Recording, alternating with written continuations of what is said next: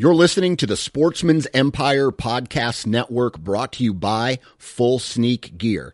Check out their entire lineup at fullsneakgear.com. Also, be sure to check out our entire stable of podcasts at sportsmansempire.com.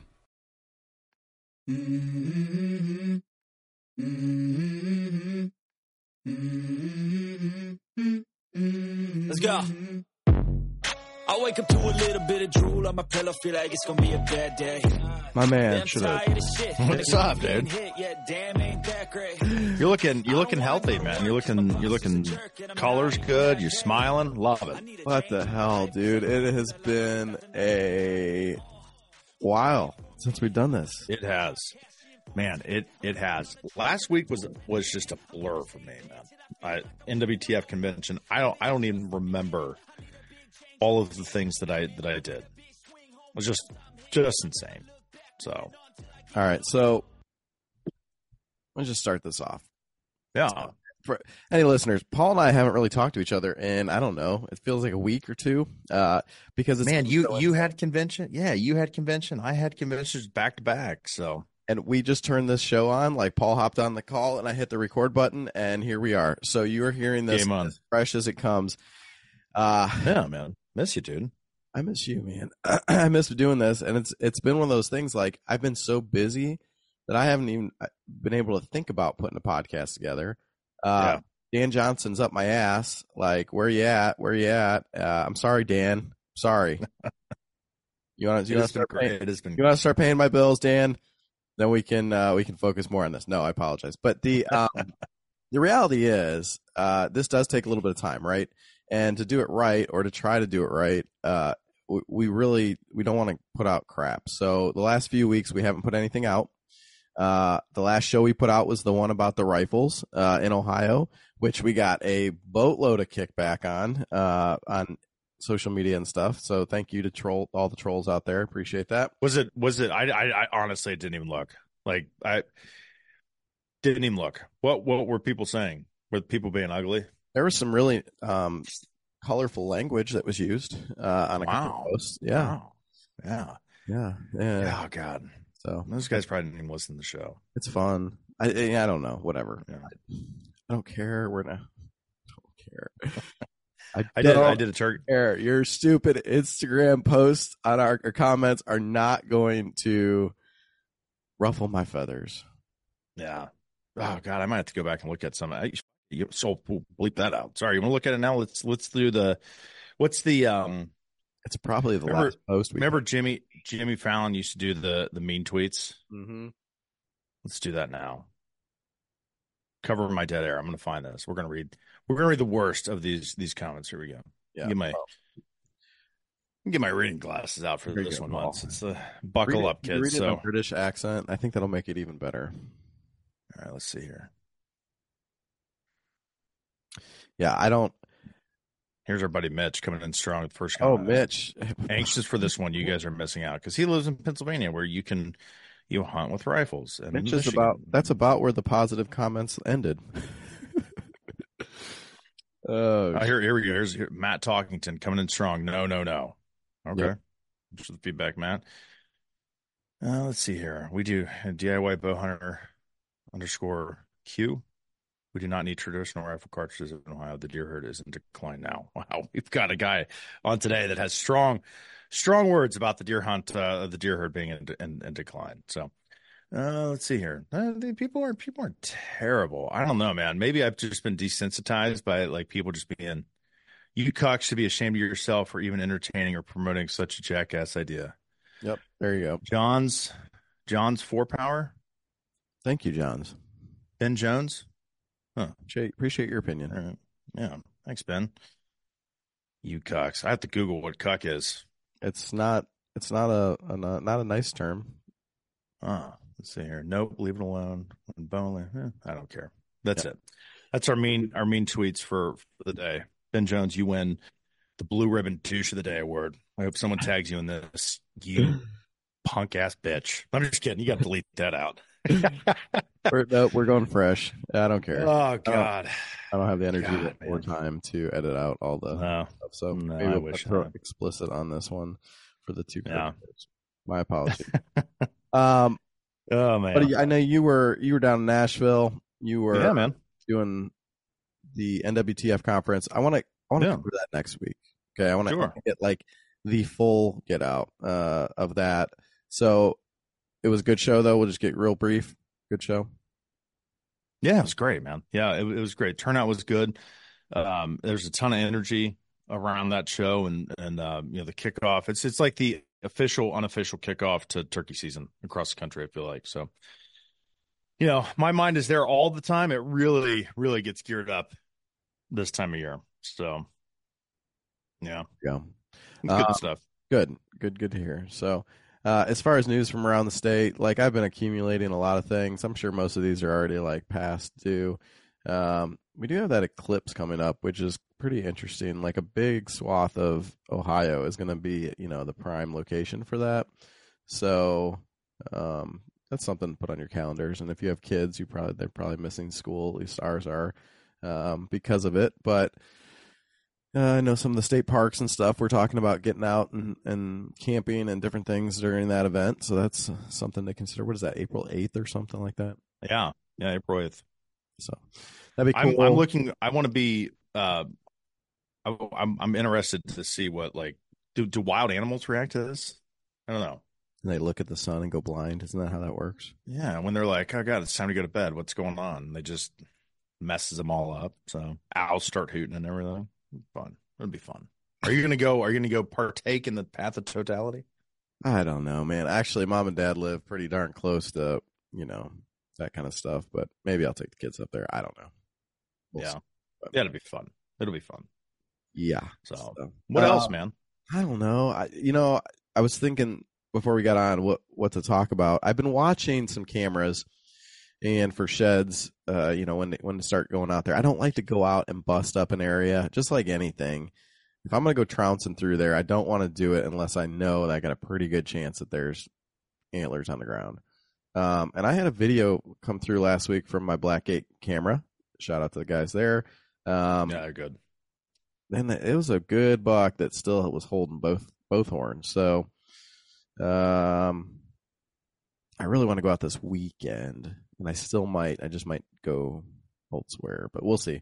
Um, before I go out after that, but about the most interaction I've had with wildlife in the past couple weeks, Paul, are the starlings that continue to fall down into my chimney and get stuck in there. So, Oh uh, my gosh. there's actually one more in there this morning that, you know, why not? It's like They just like like tweeting around in there, like flopping around. What what what, what are they doing? Yeah. And then when I open the flue, they like sit on top of the flue so they don't fall down. And I had one that I I like left the flue open to try to get it to come out, which it did. And then eventually it made its way out into the house, got past like the little screen thing. So then I'm like running around the house with a fish net trying to catch them, and it just turns into a giant. You know, they're shitting everywhere, and it's just Oh, come on, guys. Yeah, there you go. So, um, Ugh. But yeah, man, it's been uh life's busy and I don't have a whole lot to report. Uh I really want to Yeah. go out on a coyote hunt, but still waiting for my suppressor, so ATF come on, guys. anytime any now. Um yeah, We got a good show today. we do. This is an important one. So I think it's it's good to come off of the the rifle discussion into some of the the biology. So we've got Mike Tonkovich and Clint McCoy, right from Ohio Department of Natural Resources, Division of Wildlife, and these guys are our state biologists that are in tune with what's going on with all the, the counties across the state, harvest numbers, disease surveillance, um, The deer, the deer herd. management. Yeah, Yeah, they got their their finger on the pulse of the deer herd. So we're going to cover a little bit about what, you know, the 2023-2024 season was like. Um, you know, I we kind of talked about this, but I don't want to this shouldn't come off as like an alarmist type of episode, but more of a be aware type of episode. And I think when you hear Clint and Mike talk, they've got some real concerns about the herd in Ohio. And they're and it's interesting, like you were reading the the comment there that the population is declining. I think that that's pre- maybe in some segments you know, that maybe got hit by EHD or something like that. But if you listen to the biology and what they use as their metrics and stuff, it's really not. And it's probably the biggest herd we've ever had in this state, at least as a civilized society. Who knows before 17, whatever, I don't know. But um so yeah, I think they've got some concerns and uh one of the things that any conversation we've I've had with Mike or whatever, it's like we need to harvest more does. Uh, we are on that. I'm on that bandwagon. You're on that bandwagon. You know, we talk about different ways that you can harvest a doe and donate it to the farmers and hunters feeding the hungry. Which I talked to Justin Ross yesterday about that, uh, and he's got some cool ideas for that archery hike coming up this this summer. So we'll we'll continue to keep you guys updated on that. Uh, but the idea is we need to probably take more dose. And uh, I don't know. Not alarming, alarmist, but aware. Yeah. We'll call that awareness. Yeah, there's there's one. So I, I just did a, a, a podcast went live on the turkey season podcast today with with Dr. Michael Chamberlain, and we talked a lot about like what wild turkey researchers have learned over the last forty or fifty years. And biologists have a really like they have a they have a tough job. They have to look at big picture, right? They have to look at right now. They have to look in, in three to five years, and then they have to look you know decades down down the line. Because when you're managing at like a landscape level, you're managing massive herds for populations of turkeys or ducks or what whatever it is. I mean, that doesn't change easily. Like you don't you don't make corrections quickly and and that's what that's what Tonk and, and, and Clint are talking about. And you know, we've seen population issues in the turkey world that that people started to recognize back in like the late 90s, early 2000s. They started to see alarming trends, and then now here we are, 25 years later. We're like, oh my god, the sky is falling. So, goodness, excuse me. There's there's um it's a tough job. It's, and, and they, they really have to look at it big picture. And that's and that's what this is. That's what this this conversation is about. This is uh big picture stuff. So maybe we'll be able to shoot does with rifles next year andrew and, and we'll increase the doe harvest across the state. Yeah, I mean, I I try to do my part, and you know what? They the funny to me, it's second biggest buck harvest ever. Great year, and Andrew didn't get one. Yay! yeah Damn it! oh Oh well. So, Yeah. well, I think that's that's what we got. Uh, quick shout out to our partners: Go Wild, Blackgate, Timber Ninja. Thank you for them for supporting the show. Um, you know, we're gonna keep pressing on uh, with with the podcast and trying to get content out that's relevant. We'll start getting into some turkey stuff here soon, spring, you know, whatever. If you guys have ideas or thoughts, things you want to hear about, please let us know. Um, you know, it is our busy season, Paul. So if It is. a week here and there, we apologize, but we are trying our best to get uh, everything out to you guys. That is, you know, not just some crap episodes. So, all right, yeah appreciate you guys take care.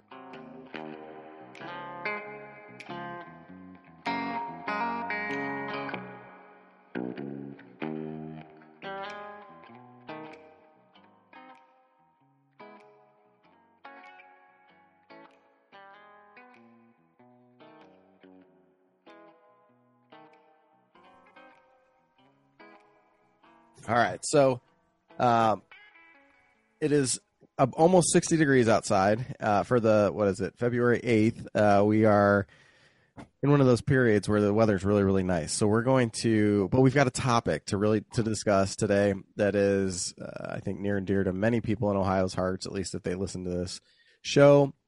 And honestly, it, I think if I had to guess, it, a lot of the discussion points are going to be pretty relevant for most of the Midwest, but. We've got Mike Tonkovich and Clint McCoy from uh, Division of Wildlife, and uh, we want to get a lot of times. Paul and I will read the statistics of, of the updates from the deer herd management or the deer uh, numbers every year, but it no better than getting it straight from the horse's mouth, right? So we are happy to have you guys on uh, today and give us a recap of the 2023-2024 deer season. Always glad to be here. Um, and I'm glad you you hesitated there a little bit. The horses, I, I wasn't sure which direction you were going with that. So thank thank you for that. oh, you're welcome.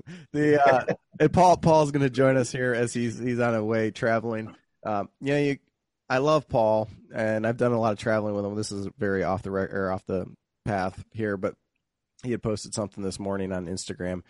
When you ride with Paul in the car, you inevitably are going to see some type of winged animal.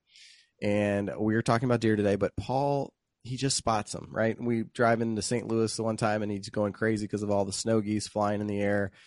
And it never, ma- it doesn't matter what, it could be anything, some little black dot out in the middle the field. And he's like, turkey, turkey. And he, you know, a lot of times he picks him off. Well, he, he was driving down the road today and he had to stop. He has like his little series, whatever he calls it, where it's like turkey. You know, I got fooled by a turkey, whatever. And here he's got one. It's like a it looks like a landscape bucket that's blowing like out in the middle of the field. And he's like, "Yep, see that bucket out there? It's in full strut." Totally had gotten him. He had slammed on his brakes and um yeah. So our bird brain friend will be on here shortly, I think. And uh anywho, let's talk about deer. So where are we at? Clint, you got got some numbers here for the for the year uh, on the harvest, and and how do we compare it to years in the past? Yeah, yeah, I do. Um, total harvest is uh, two hundred and thirteen thousand nine hundred and twenty-seven. So uh, instead of a big long number, we'll just say two hundred and fourteen thousand. Um,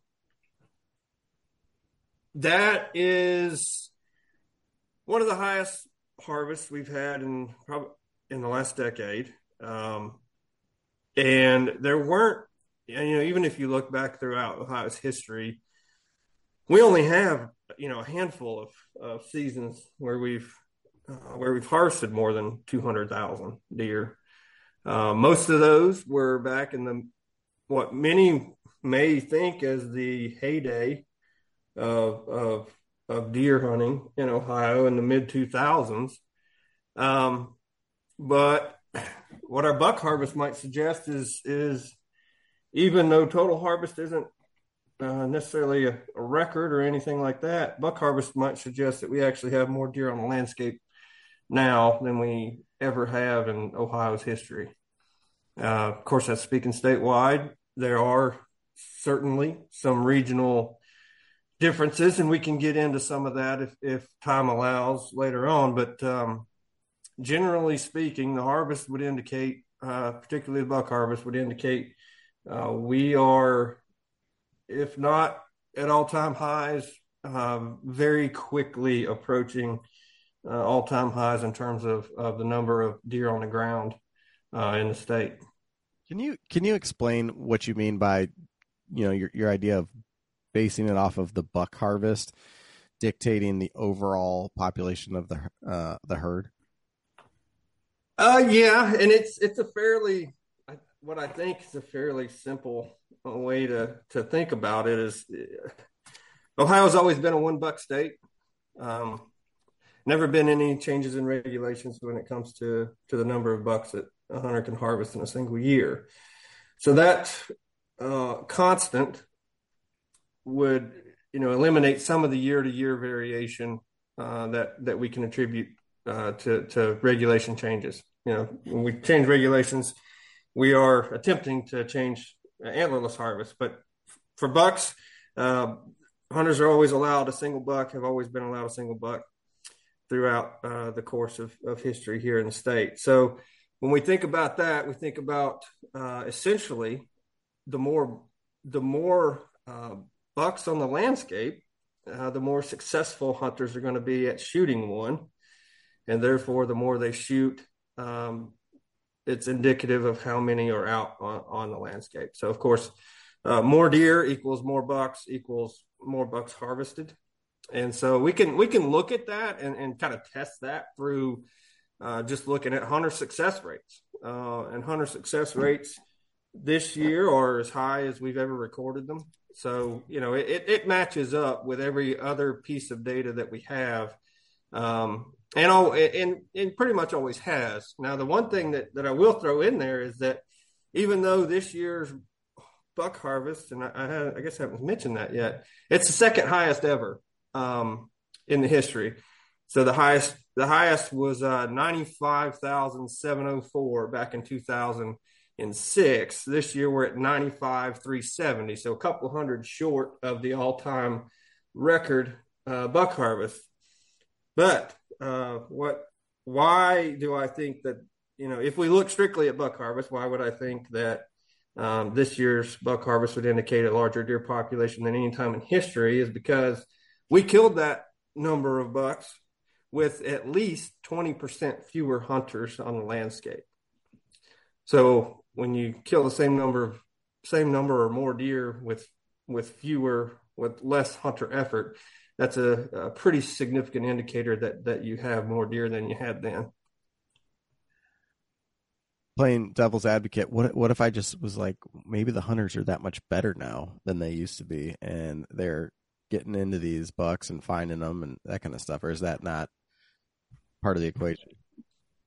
Is that well? It's not. So it actually, in our minds, would work opposite, Andrew. And, and the reason is is the changes in selectivity that have occurred. Um, so back in 2006, and I don't have the exact percentage off the top of my head, but back in 2006, the uh, hunters were much less selective, as indicated by the age structure of the harvest. A lot, in other words, a much larger percentage of the buck harvest in 2006 was made up of year and a half old bucks. And um, this year, you know, it's at least a third, if not more, uh, of of the of our sample of of the buck kill is is over is three and a half years old or older. So we're looking at hunters that are much more selective in what they're shooting, and they're still shooting more than they would have back, you know, almost almost at any point in, in, in Ohio's history. Okay. So Andrew, we were uh, just just real quick. We were at 18 percent in 2006. 18 percent of the deer that we killed, antlered bucks that we harvested, were were three and a half years old or older. This year, it's going to be it'll probably top 30 percent, or, or be knocking right on the door of 30 percent. Okay. So guys are passing up all manner of bucks. Um, and you know, and, and it's that's a good that's that's a that's a great question because just yesterday someone else had suggested, well, along those lines, I think it's baiting. Everybody's killing more deer because they're hunting them over bait, and um, and and that that of course is a possibility. But I I push back uh, and would con- would would counter that with you know there's there's there's only been a, a, handful and i had my hands on two of them yesterday but there's only been a handful of studies that have actually looked legitimate uh, studies. Um, and maybe studies as a stretch. There's one published study out of wisconsin back in the mid 2000s and then just recently here in michigan um, they surveyed um, thousands of, of deer hunters and and looked at success rates you know baiters versus non-baiters. And and what they found was that folks that in in the northern lower and the UP the folks that and you're very familiar with that countryside the folks that baited tended to be a bit more successful than than those that didn't but uh, did not. But that's you know that's of course countryside where very food can be very very limiting. So of course they're going to respond and we know deer respond to bait. Um but but I guess the the uh, the other thing that I was going to say too is that I think what the folks in Michigan suggested, and I guess I would subscribe to that, is that it's simply what we're seeing, if anything, is just a is just a shift in the harvest. The, the um, uh, the baiters are more successful now than than they uh, than the folks that are not. Um, if we stop baiting, I think we would kill as many or more deer simply because you know we we'd, we'd have a, a level playing field, um, and we'd see a reallocation of the harvest not only by hunters but also by seasons. So we're killing, you know, almost half of our deer during our um, during our archery season, uh, eight weeks, you know, into the season, if we were to eliminate baiting and that close-up hunting, all of a sudden we'd start to see some really successful people during the gun season that wouldn't be hunting over bait, um, those longer distance shots. So I, I, I don't I don't necessarily subscribe to the idea that that it's baiting. I think there's there's if we stop baiting the people, um, uh, the people that aren't, you know, it's just the, the baiters are stealing the, the deer from the people that either cannot or don't want to bait. So it, it's not obviously it's not an exact science. There are you suggested, others have suggested, you know, other reasons uh, that, that could drive it. But it, I think it's hard to argue, especially as Clint said, because we haven't even we haven't even scratched the surface in terms of other indicators that are pointing to population increases. You know, bow hunter observations, surveys of production landowners and and and farmers, or production landowners and deer hunters, excuse me. So. Um, in fairness to you, you know, we, we've we've we've got our hands on a bit more data that you know align with um, uh, align with this idea that uh, you can't consistently kill more deer out of a population that's smaller. No, that makes it makes perfect sense, and I, you know, I feel like i am seeing more deer when I go out in the woods now. Um, I think I'm trying to tell myself maybe I'm getting to be a better hunter, and I'm actually seeing them now. Or, but I don't know. It's I think you're. I don't think I know you're right. There are more deer out there, and they just, um, you know for different different reasons. So I think overall, when we compare this year's harvest, number two buck harvest ever, okay, compared to 2006. Um, so we had, but we had fewer hunters, almost the same number of bucks harvested, and we are up for the average uh, for the last what couple years, right? In general, and we have a lot of deer on on the landscape. Mike, after you and I talked the other day, I, I've been thinking a lot about this, and when we talk about 2006 and the you know the heyday or whatever, there's also a lot of other things that come into play were different back in 2006. Okay, right? We had iPhone like three. It wasn't iPhone 15, uh, and you know we didn't have electric cars back then. And all the, I mean, if you just think about society in general, but when I think about it, and this is part of my my real job, but like the development of the warehouses and Amazon and things like that and FedEx and every time you turn around, at least in central Ohio, it seems like there's another woodlot going down um, for a distribution hub or Intel or whatever. Uh, all these things, manufacturing, things are happening, reducing that habitat. So now we're talking about a herd that is potentially an all time high with less habitat than it's they've had in years, and compared to 20 years ago, you know, even there, um, that's going to bring some problems, right? Uh, potentially motor accidents, you know, the gardens being eaten up, the landscapes being eaten up. Um, we've talked about this before. Disease ecosystems can only hold so much, right? Do you want to touch and either one of you guys on some of these these issues that, if they're not already present, are you know we're kind of staring down the, the barrel of that gun.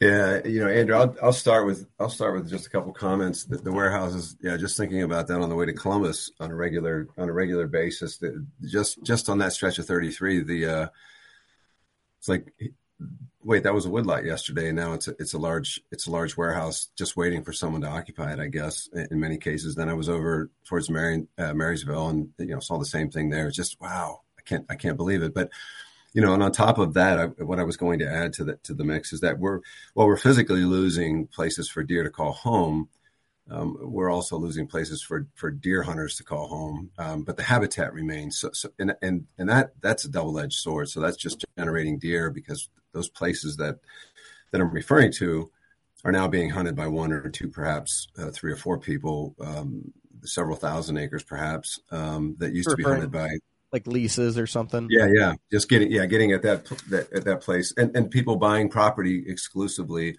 um, to hunt um, because they see the future as you know, you know, there's I'm going to lose if I don't have a place to hunt. I'm going to, you know, I, if I don't have if I don't have my own property, I'll, I'll probably um, not have a place to hunt. So, uh, yeah, that that's that's that's another factor is that's that's fueling this population growth. But but it also you know it's also at the same time making it nearly impossible to manage these pockets of deer because we can't we can't put put people on these properties like we used to.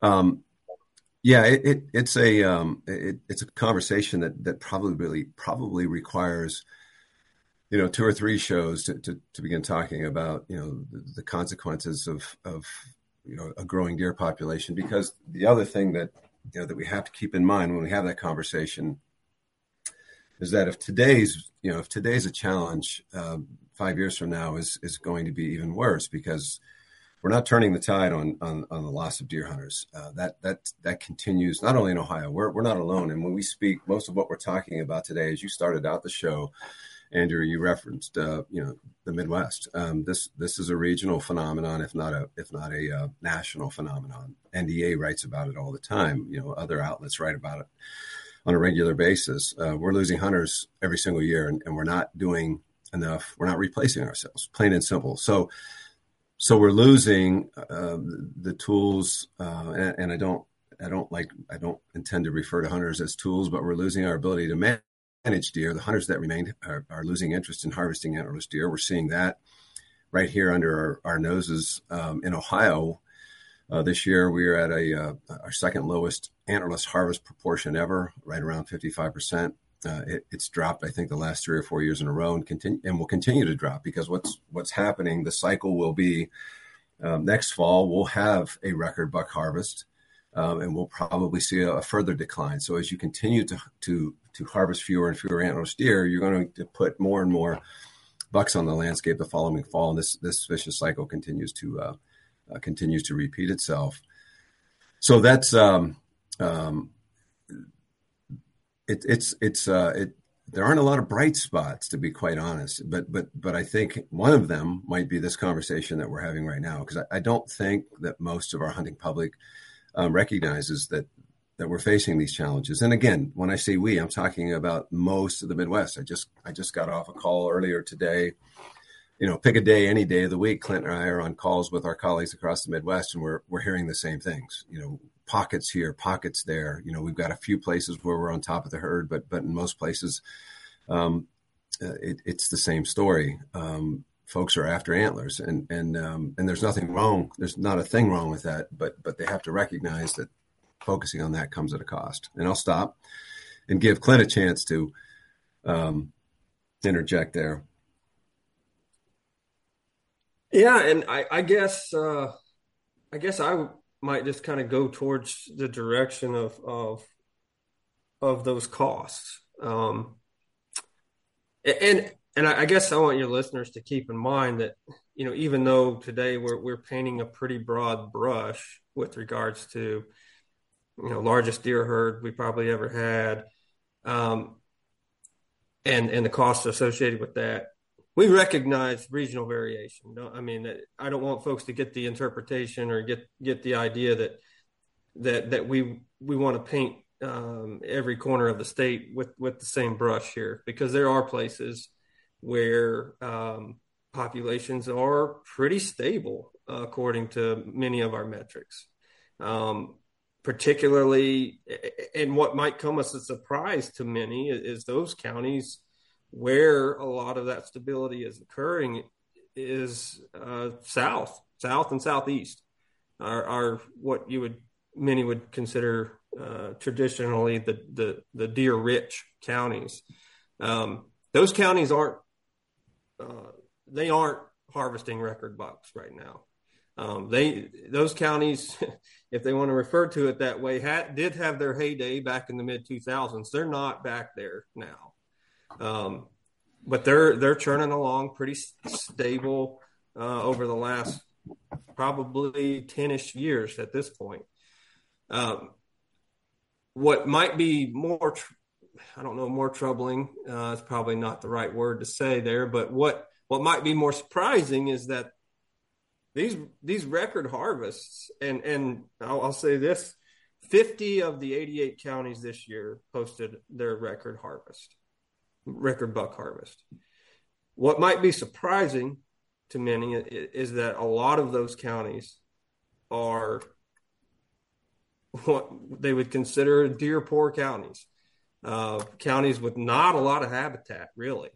Uh, our you know our Van Wert counties, are are uh, a lot of those counties out in the western northwestern part of the state that it's hard to find woodlots. Um, those are the counties that are are exploding uh, right now in with regard to to the numbers of deer on the landscape. Uh, that that that concerns me uh, from a from a herd health standpoint. Uh, many consider uh, those deer to be in no danger of of nutritional stress, just given the landscape of you know corn and soybeans as far as the eye can see, but those resources are limited to certain parts of the year. So when we talk about overwinter, overwintering habitat, when you cram all those deer into these scattered, small, isolated woodlots, those woodlots are getting destroyed um, habitat wise.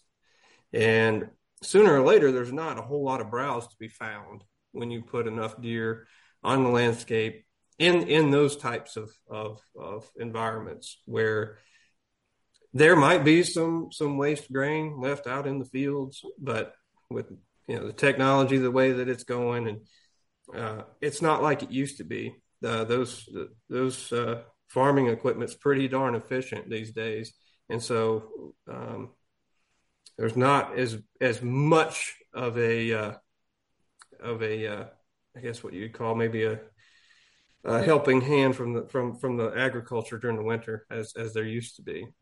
Um, so that that's concerning to me. Is is there any correlation between having a couple basically mild winters back to back and then kind of the bumper mass crop that we had last fall uh, with with some of the population increase?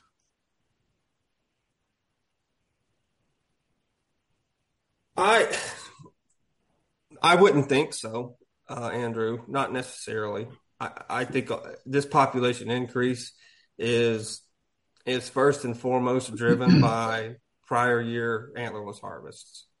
Um, of course, you know a better mass crop. Those deer in those parts of the state where mass crop is important um, will go into go into the winter in better condition and and, and may uh, may be a little bit more successful at, at, at raising fawns the, following year. Um, but survival, uh, really, in any year, survival from one year to the next is is is really not dictated by mass crop or or or, or winter severity in, here in Ohio. Of course, parts of the upper Midwest certainly are. Um, severe winters in northern Wisconsin or northern Minnesota can can certainly affect populations, but in Ohio we, we don't really see that. Um, so mild winters don't may not have as much of an effect here that, that they do anywhere else. And Andrew, if I may, and please stop me if if uh, if you'd like to change gears. I see Paul's on there. Hi, Paul. Um, I um, it, Andrew was telling some stories about you before you got on, but before I forget, oh I, this I, I, lose this train of thought.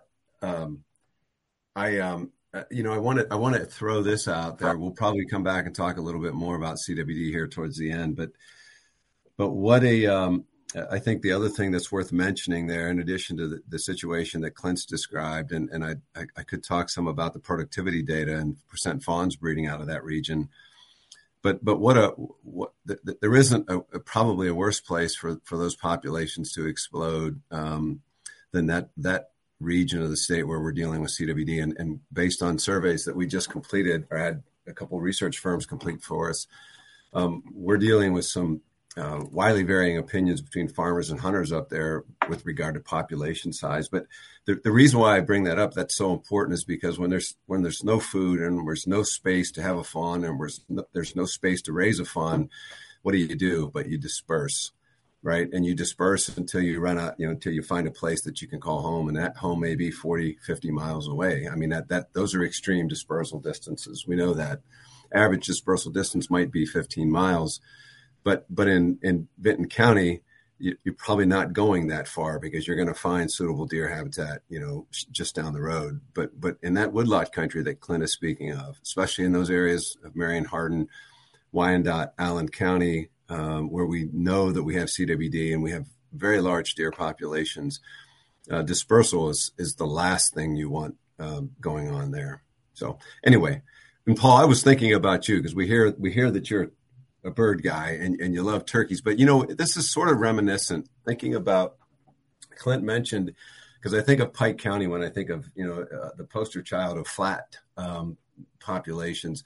It, it's sort of reminiscent, Paul. Think about the situation in Ohio with turkeys, you know, turkeys um, resurgence. Um, Vinton County, Athens County. There was a couple counties in Southeast Ohio where you used to go to to kill turkeys, and and they the populations grew and grew and grew, and then and then they started taking off elsewhere. And, and, but but then it looked like the the turkey populations in Southeast Ohio had reached an asymptote and just stopped. You know, and and it's um, it there are places. What, what was that word you just used?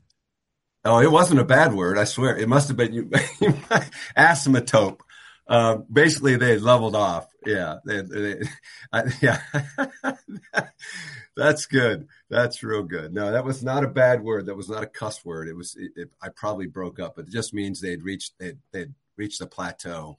Um, and it just seemed that's that's what's interesting about the deer situation. Clint made me think of that. Um, is, we've seen that with turkeys, so I don't know. I don't know whether it's a population phenomenon that we see, you know, across the board, regardless of species. These these uh, larger K-selected species are um, or what. But anyway, that's so Mike. Mike, first off, you didn't you didn't break up. We're just too dumb to understand what that word is.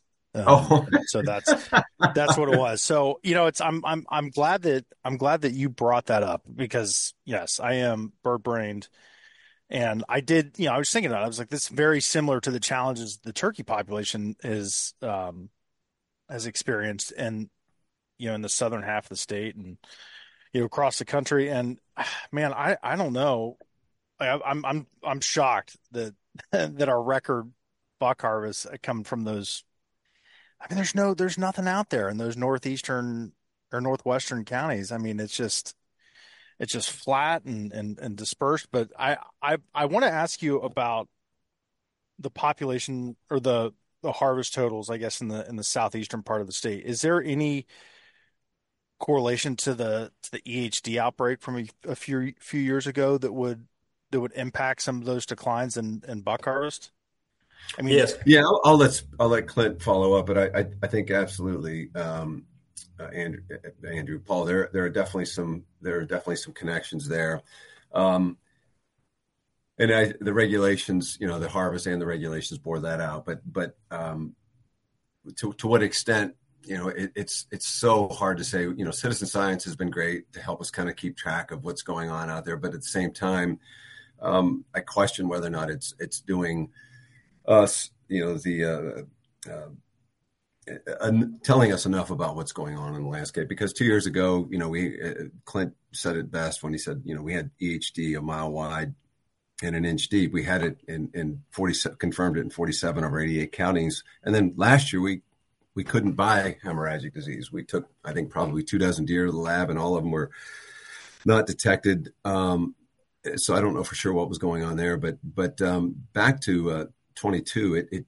it just um, we we didn't have a lot of reports. Um, you know, there were pockets. There were certainly pockets in Hocking, Vinton, Athens, and then you got down to Southwest Ohio. But um, most definitely, I mean that that's that's probably impacting impacting the herds. Um, but but to what degree? It, it, it's it's just it's super hard to tell. You know, whether you your your your pulse from the hunting public um, the the general public is actually uh, you know accurate or whether it's underestimating, overestimating. You're getting reports multiple times, so you, you really don't have a super good feel for it unless you had you know there were some states like Missouri they were fortunate or unfortunate, which however you want to look at it.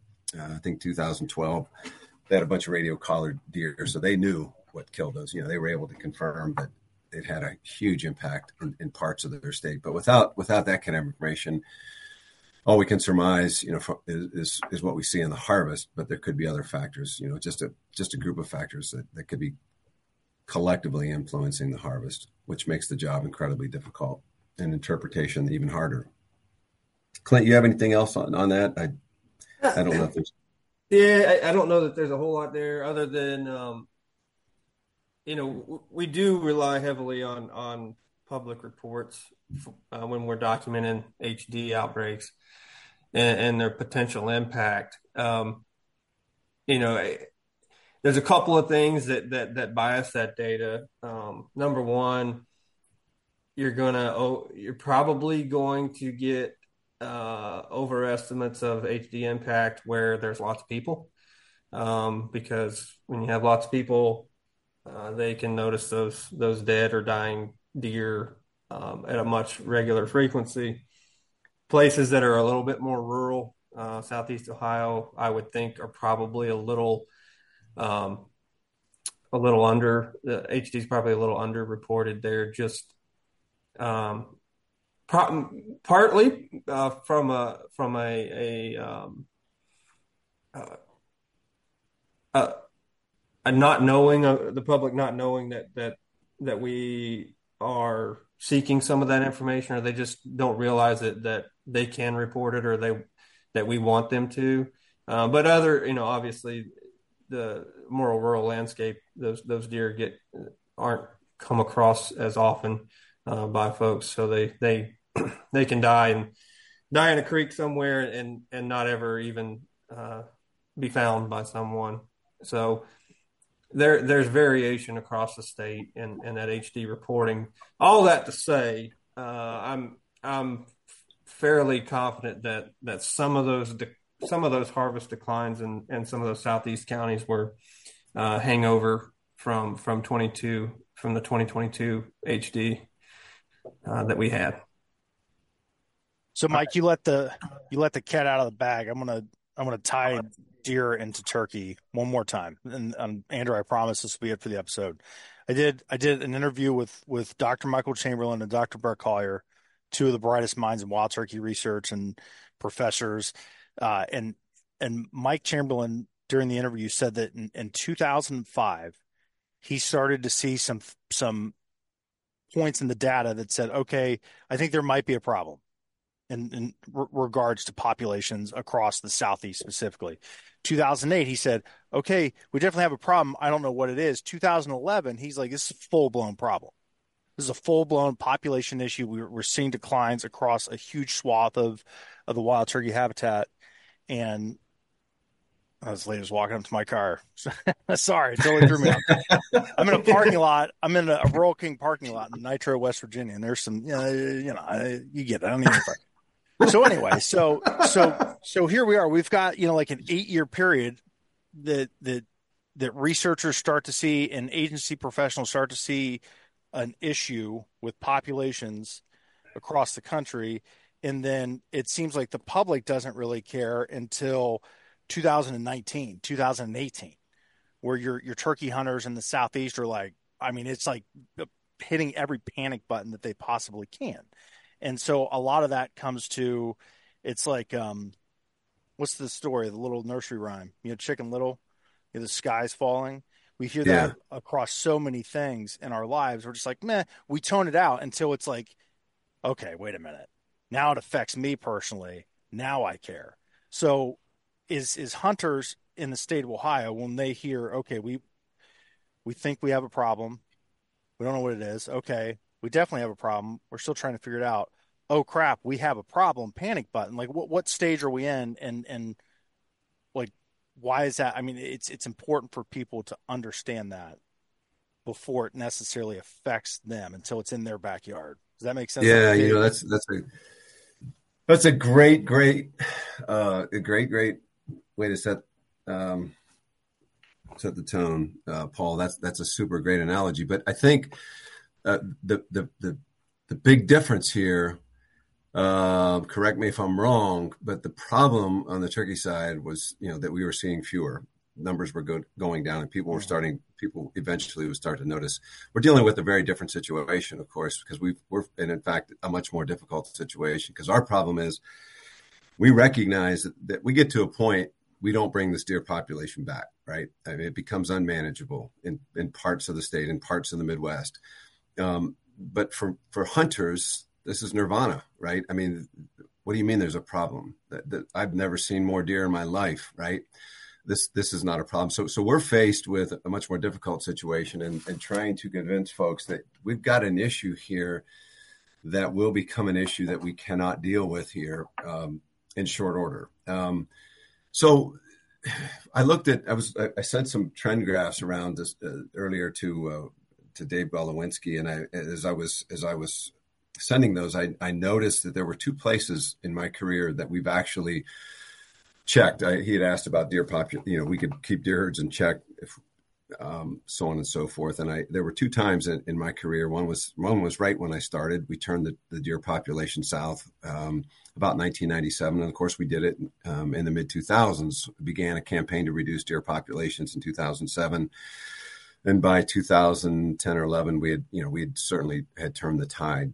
Um, but we were doing that with with a lot more hunters and killing, and they were a lot more willing to shoot antlerless deer. Um, so yeah, I, am not hitting the panic button, but I've I've I've taken the uh, you know I, would say I've I've certainly made preparations to ensure that taking the you've taken the lid off of it.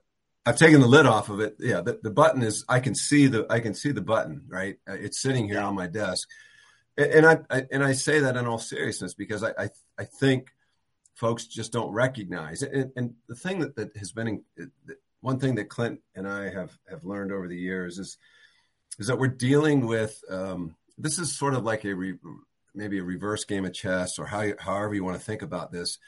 But what we harvest this year is already old news. Um, and, and the antlerless harvest this year, it, the, you know, the damage is done. We're dealing with lags in, when it comes to managing deer populations. So, so what we see in 2023, you know, we, we've already set the stage for two years out and this continues on and on and on. And, and these are the kinds of things that are difficult to convey in a five minute conversation or a podcast or a, you know, a news release, right? That, that, that by the time we figure out that there's something wrong, it's sort of like chronic wasting disease once we find it, it's it's it's too late, right? That that's the that's the challenge. So once we find out, once we tell folks that that or they recognize that, oh wow, I guess they weren't kidding. We do have a problem. We really have a problem, and and and so I. I'm not suggesting that we're hitting the panic button, but we've taken the lid off the box, and and and we need folks to understand that that um, we've got an uphill battle because every year that we shoot fewer and fewer antlerless deer, um, that creates that much more work for us, you know, down the line. And when you lose hunters, that's that much more work for those that are left. Mike, Clint, I might just have missed all this, but I'm I'm sitting here as that hunter in the Nirvana thing where it's like it is great. Why are we, you know, now I unfortunately it would happen that the United, you know, the state of Ohio has a record buck harvest, and Andrew's not part of that because you know that's just how my life rolls. But uh, you suck. Yes, I do. Uh, but what is the problem? What is the problem? Like, what besides CWD and disease? What is the problem with having all these deer? Because from a hunter's perspective, and most of the guys listening and ladies listening to the show are like, heck yeah. Even out of state people are like, Ohio's got a ton of deer. Let's go there. And, you know, you think from an economic side of things, that's going to bring people in. What is the problem with having too many deer? Uh, well, let's see. Let's count. Let's let's count the ways. At I was I was going to suggest I was going to suggest we go back and forth.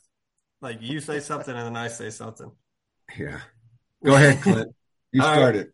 I'll start it. Um, let's talk about uh, uh, an easy one. Um, uh, damage to agriculture and other other uh, human interests uh, in that vein. Uh, gardens, agriculture, um, that that damage will eventually become uh, to a point where, where those folks are, are, are certainly going to be um, clamoring about about too many deer if if some of them already are. Um, all right, go ahead, talk you next on, on that one, Clint. So my day job is working with landscapers and stuff like that. And you tell Mrs. Jones after you put hundred thousand dollars worth of plants in her yard that they just got mowed down by all these deer. That's a problem. Okay, uh, and yes, that does happen. I know hundred thousand dollars on plants seems insane, but in some places that happens, and uh, so that is a huge problem. And, and I'm not even going to try to get into the agricultural economic impact, but yeah.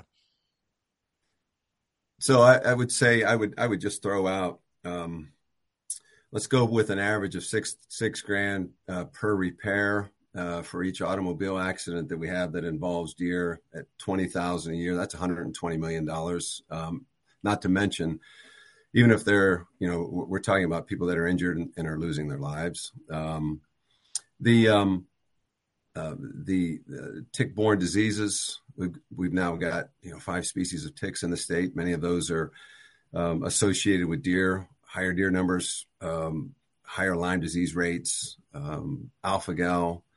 Um, I, I think, um, and we haven't even, you know, we haven't even cracked um, the conversation uh, about impacts. Someone, I think, someone mentioned it earlier. I think Clint, you mentioned it earlier. Um, others have talked about the. Uh, it's my turn. It's my turn. Oh, the browse lines. Oh, I'm sorry. You yes, in, you went two in a row. My bad. I'm not used to having. A, a, it's a snake draft. It's a snake draft. Oh, so back and forth. Go ahead. All right, I'll, I'll, run with that one. Yeah, uh, damage to habitat. Um, the, these deer, when they become abundant, can you know they, they serve as a detriment to themselves uh, when they you have so many mouths to feed. Um, you know, browse lines, damage to habitat not only affects the deer themselves eventually when their numbers get so large, um, but what about other wildlife species? You know, what about you know those those um, ground nesting birds or, or you know low low low shrub nesting birds and things of that nature that that uh, need that type of habitat to to just survive. You know, so um, yeah, impacts to other wildlife is huge.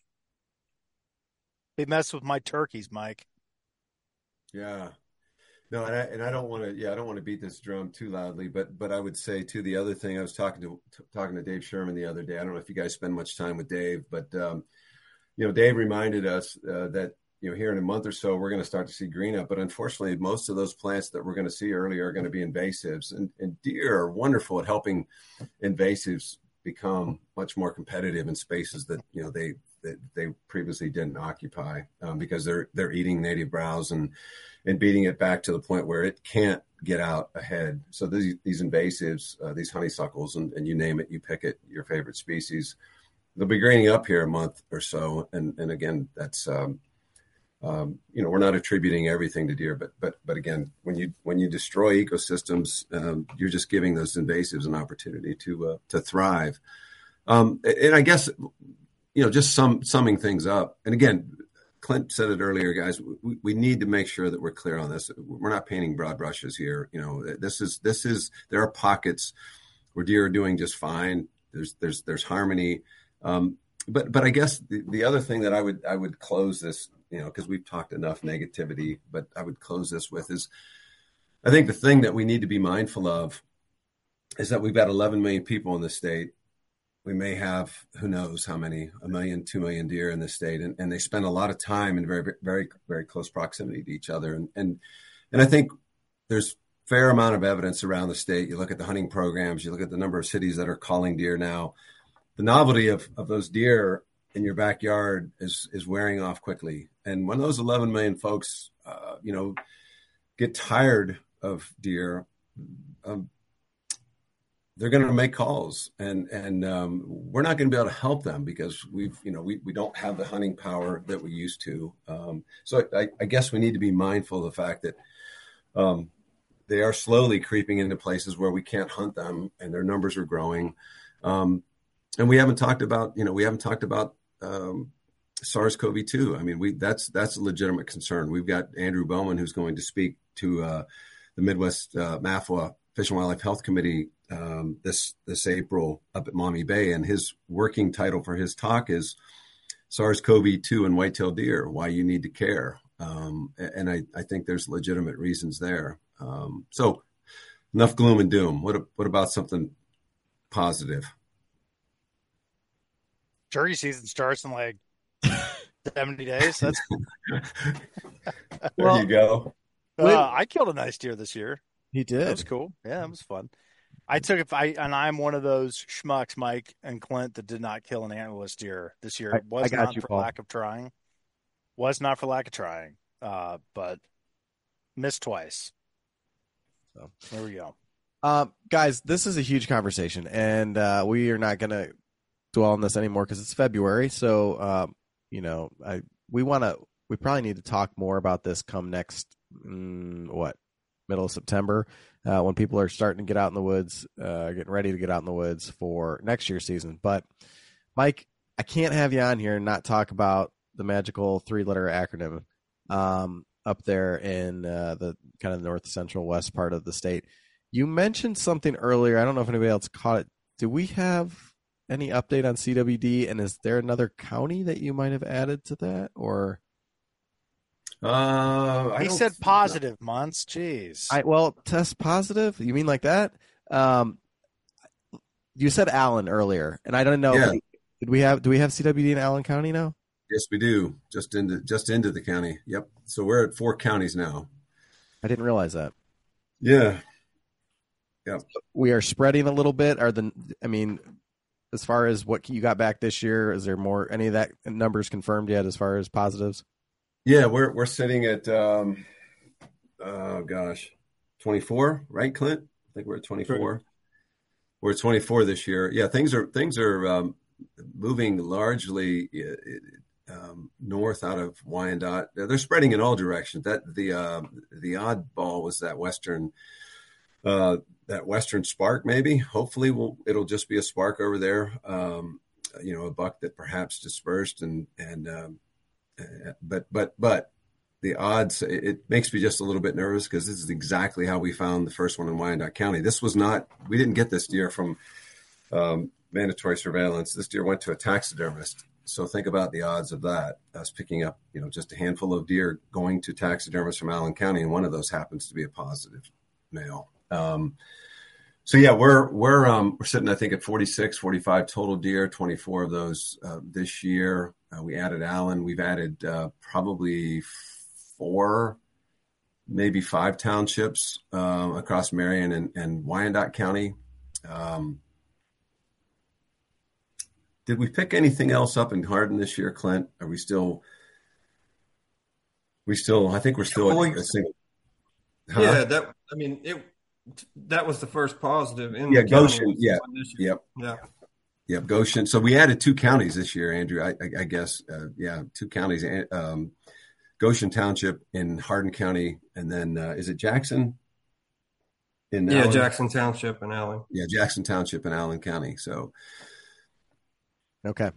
Well, we'll get more about that later on, and you know, we'll talk. We'll have you back on before the season starts next year. Po- positive stuff, Paul. Okay. Here's the deal. The underlying tone: we need more hunters, and we need to take more antlerless deer. So as we move into the off season, and I'm not talking about turkey. I'm not. We're not getting that, Paul. But we need to get kids comfortable with weapons and get them out and get ready for the season. I know my kids ask me all the time, Dad, can you take me? And then when the time comes, they need to take antlerless deer. That sound good? That's positive, right? Mm-hmm. that sounds that sounds great. There we go. But we won't talk about youth seasons though, right, Okay. Clint? That's right. So, guys, thank you so much for coming on. Um, we look forward to the next time you come out and uh, take care, enjoy the weather, and we'll talk to you soon. All right, thanks, guys. Thanks, guys. And I'm not even that paid. I need a change in my life because I don't feel alive and there's nothing that makes me happy. Oh, hold my beer for a minute. I'm about to quit my job, cash in for a ticket. I'm going on a trip and I don't plan to visit. I'm gonna stay there till I feel like I'm winning. Oh, and this is just the beginning. I need a big change, help me feel like living. I need a big swing, home runs I'm hitting and I'll never look back. Moving on till I get it all.